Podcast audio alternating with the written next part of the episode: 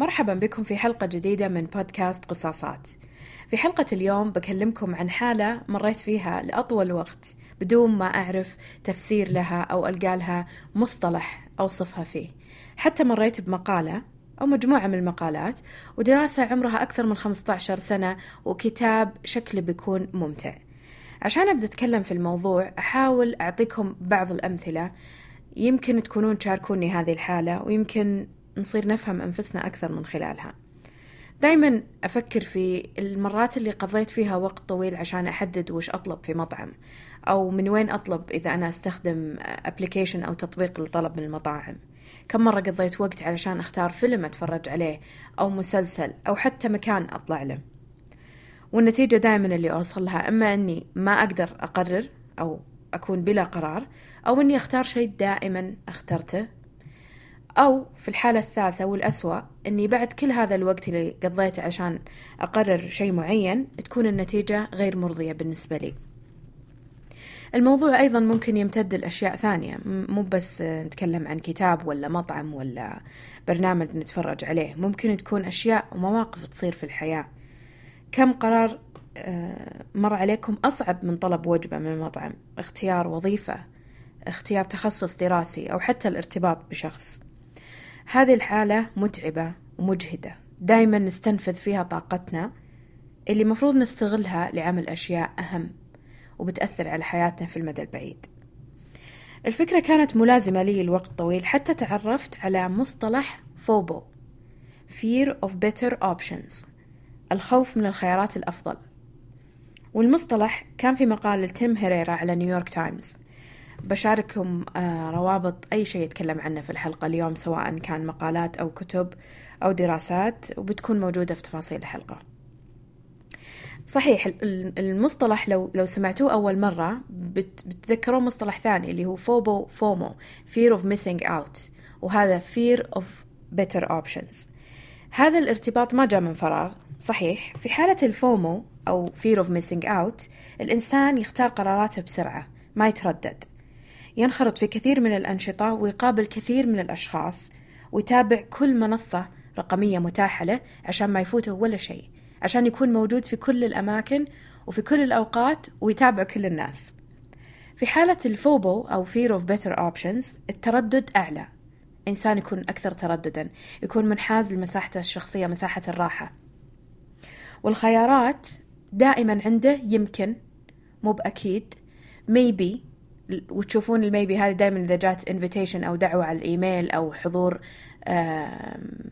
يعني حدث أو مناسبة، حتى إذا تكلمتوا مع هذا الشخص يقولكم يمكن أو أحتاج أقرر.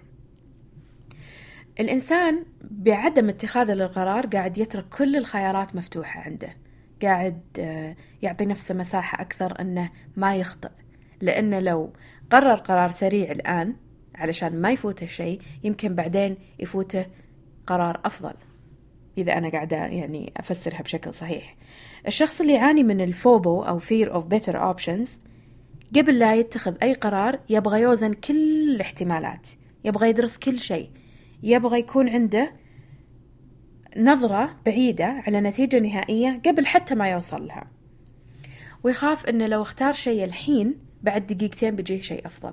نرجع مثلا لمثال المطاعم، يختار أنه لو اختار هذا المطعم يمكن في مطعم ثاني في المدينة ألذ أكله، يمكن يمكن أنه يروح هناك بيكون المكان ممتع أكثر أو أفضل. نفس الشيء فيلم، إذا بيتفرج على فيلم لو شغل الفيلم وبعد ربع ساعة يحس أنه في فيلم ثاني في مكان ما من العالم قاعد يشتغل بيكون أفضل. نفس الشيء كتاب، نفس الشيء حتى نطلعه مع شخص أو مقابلة. فدايما هذا الشخص يكون متعلق بالنتيجة النهائية البعيدة اللي ما هي متاحة له، ما يبغى يقفل أي خيار في الوقت الحالي، واللي يصير للأسف أنه يوصل لمرحلة من الحيرة والندم، ومنسوب السعادة والرضا عنده دائما منخفضة. حتى لو تعب واجتهد في قراره التالي دائما بيصير عنده مشكلة. أنا طبعا قاعدة أوصف الشخص، وأنا ما أنا من من هذا النوع من الأشخاص، و وعشان كذا لوقت طويل كنت أتساءل وش يعني هذا الشيء، وكنت أفسر أنه طمع وهي صفة سلبية جدا، لأن أنا طماعة، أنا أبغى شيء أفضل، بينما هي بشكل بسيط وواضح تردد عظيم وقلة ثقة في الخيارات اللي قدامي، قلة ثقة حتى في نفسي عشان أقرر وأروح المكان جديد أو أختار شيء خارج الوضع الحالي اللي أنا قاعدة فيه. بس أطرد شوي في هذا الموضوع، لأن الشخص أكثر شخص تكلم في موضوع الخيارات أو اتخاذ القرار هو الكاتب باري شوارتز. كان عنده كتاب اسمه معضلة الاختيار، وفي عبارة كذا على الكتاب تلفت الانتباه: لماذا الأكثر أسوأ، أو why more is is worse or less لو بنقولها بهذه الطريقة. هو قاعد يقول إذا زادت الخيارات عندنا مو بدايما الوضع مناسب أو أفضل.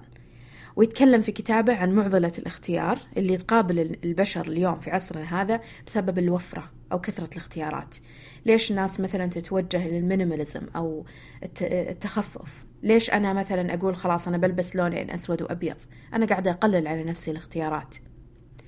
فاللي قاعد يصير الحين إن سمة عصرنا صارت وفرة الخيارات، عندنا ملايين الاحتمالات علشان نختار وين نقضي إجازتنا، عندنا ملايين الاحتمالات إذا نبي نختار وش ناكل الليلة، إذا وش نتفرج عليه، وش نقرأ، وش الموقع اللي ندخله، وش الناس اللي نتكلم معاهم، سواء افتراضيا أو في يعني في الحقيقة.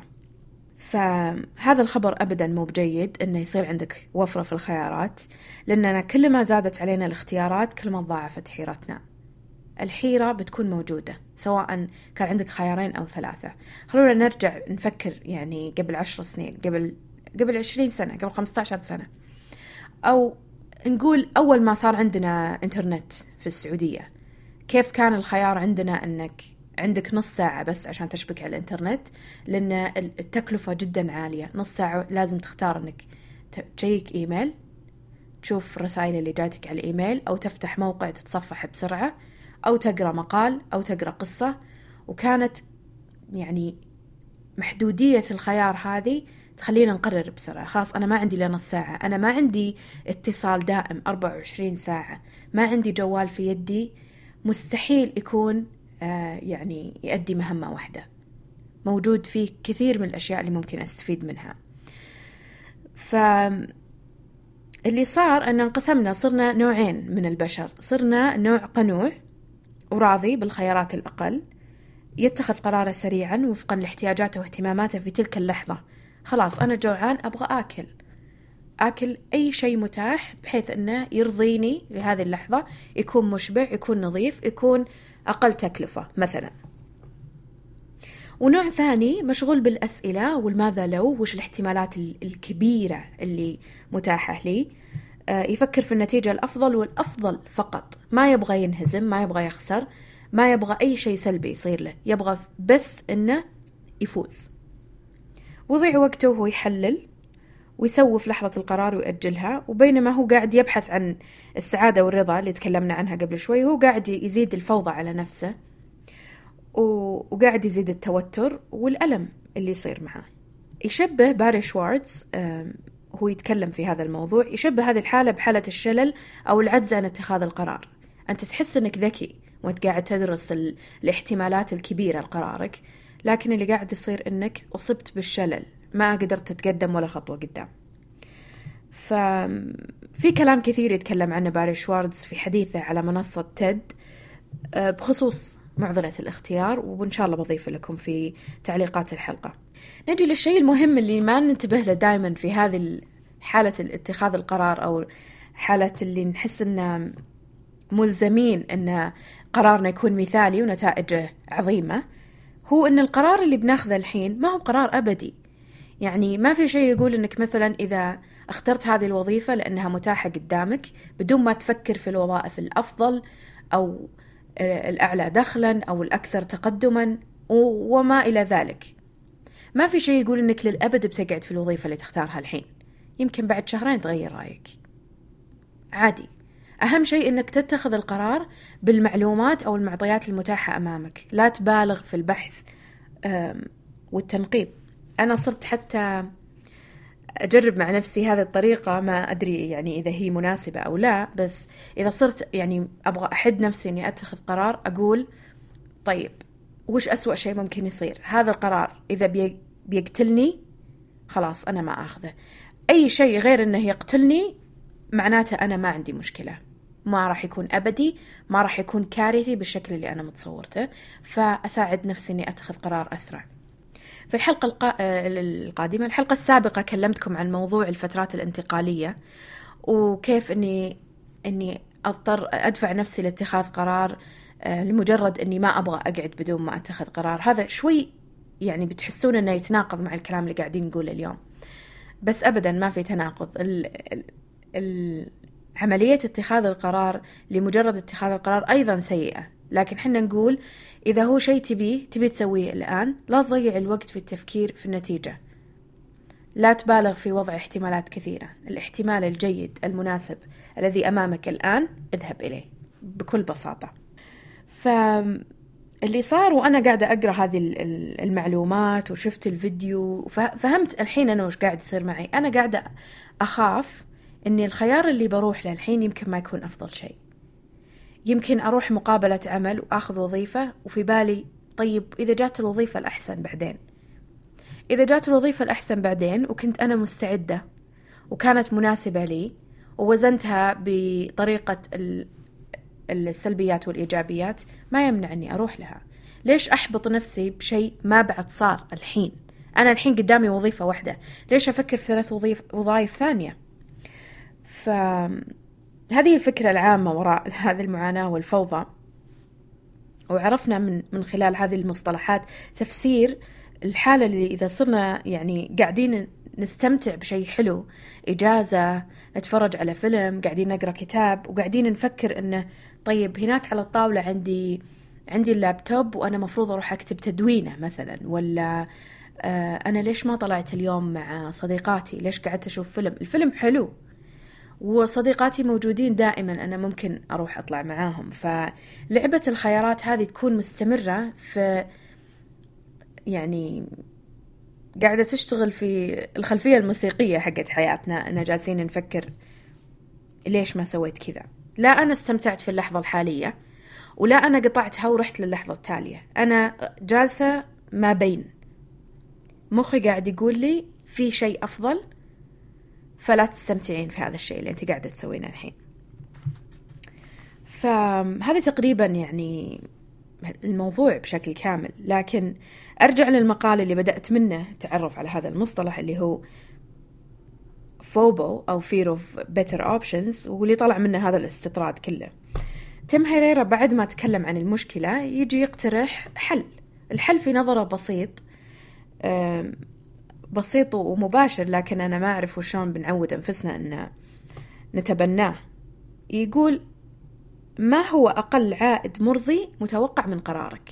فكر في هذا الشيء، وشو أقل شيء مرضي مرضي أنا ما أقول الأقل يعني بشكل سلبي، ما هو أقل عائد مرضي متوقع من قرارك؟ إذا أنا اتخذت القرار الحين وشو أقل نسبة رضا بحصل عليها؟ وهذا يرجعنا لموضوع ثاني، حلقة سابقة تكلمت عنها اللي هي minimum effective dose، اللي هي جرعة فعالة، أقل جرعة يعني نافعة أو فعالة، تقنية إيجابية ممكن نعتمدها في الحياة وممكن تفيدنا في معالجة كثير من مشاكلنا. وهذا أنا الحين قاعدة أتكلم عنها في موضوع ثاني، في آلية اتخاذ القرار إذا واجهتنا معضلة في اتخاذ القرار. يسأل تيم هيريرا ما هي النتيجة التي إذا توصلت إليها ستكون مناسبة حتى لو ما كانت القرار الأفضل اللي أنت تتخيله، سواء كان بنختار شيء ناكله، بنقول زي ما قلت في البداية أنه يكون نظيف، يكون سعره مناسب، يكون متوفر، يكون قريب مني، يجي بسرعة، يشبعني، وبعدين أفكر في الخيارات الأفضل في وقت لاحق، لكن في هذه اللحظة أنا لازم أختار. إذا هي وظيفة أفكر أبغى دخل جيد، أبغى مرونة في العمل، أبغى فرص للنمو، خلاص تحققت الثلاث نقاط هذه، لا أشغل نفسي في تحليلات أكثر، أقبل بها وأطلع من الدوام اللي أنا بكون فيها. إذا هو مسلسل بتفرج عليه، إذا هو موضوع بسيط زي هذه زي هذه الفكرة، إذا مدته مناسبة، إذا لغته جيدة، إذا مثلا أفضل أشياء خالية من العنف. أنا قاعدة أقلل على نفسي الخيارات وأقرر أي شيء متاح حاليا أتفرج عليه، إذا ما ناسبني بعدين هذا كلام ثاني. تقليل الأسئلة قاعد يعطينا نسبة أعلى من الرضا، وبيكون هو طوق النجاة اللي نبحث عنه عشان نعالج هذه المشكلة. بعد ما عرفت هذه المعلومة أحس أني يعني قدرت أرتب أفكاري، قدرت أفهم أنه وش الشيء اللي بجرب أسويه في الفترة الجاية، أو ما هي سمة حياتي في الفترة القادمة. أقلل الخيارات، أقلل التحليلات، أقبل بالنسبة الرضا اللي تناسب الموقف وتناسب احتياجي. أنا سعيدة أني مريت بهذه المقالة خلال هذه الفترة عشان أقدر أفهم وش الفكرة هذه اللي قاعدة تزورني، وتعرفت على كتاب باري شوارتز معضلة الاختيار، بيكون كتاب جيد للقراءة الفترة الجاية. وساعدتني مشاهدة الفيديو اللي يتكلم فيه أيضا عن معضلة الاختيار، ساعدني أني أفهم نفسي أكثر. أتمنى أنكم تشعرون بالمثل بعد الاستماع لهذه الحلقة. شكرا لكم، وإلى اللقاء في حلقة قادمة من بودكاست قصاصات.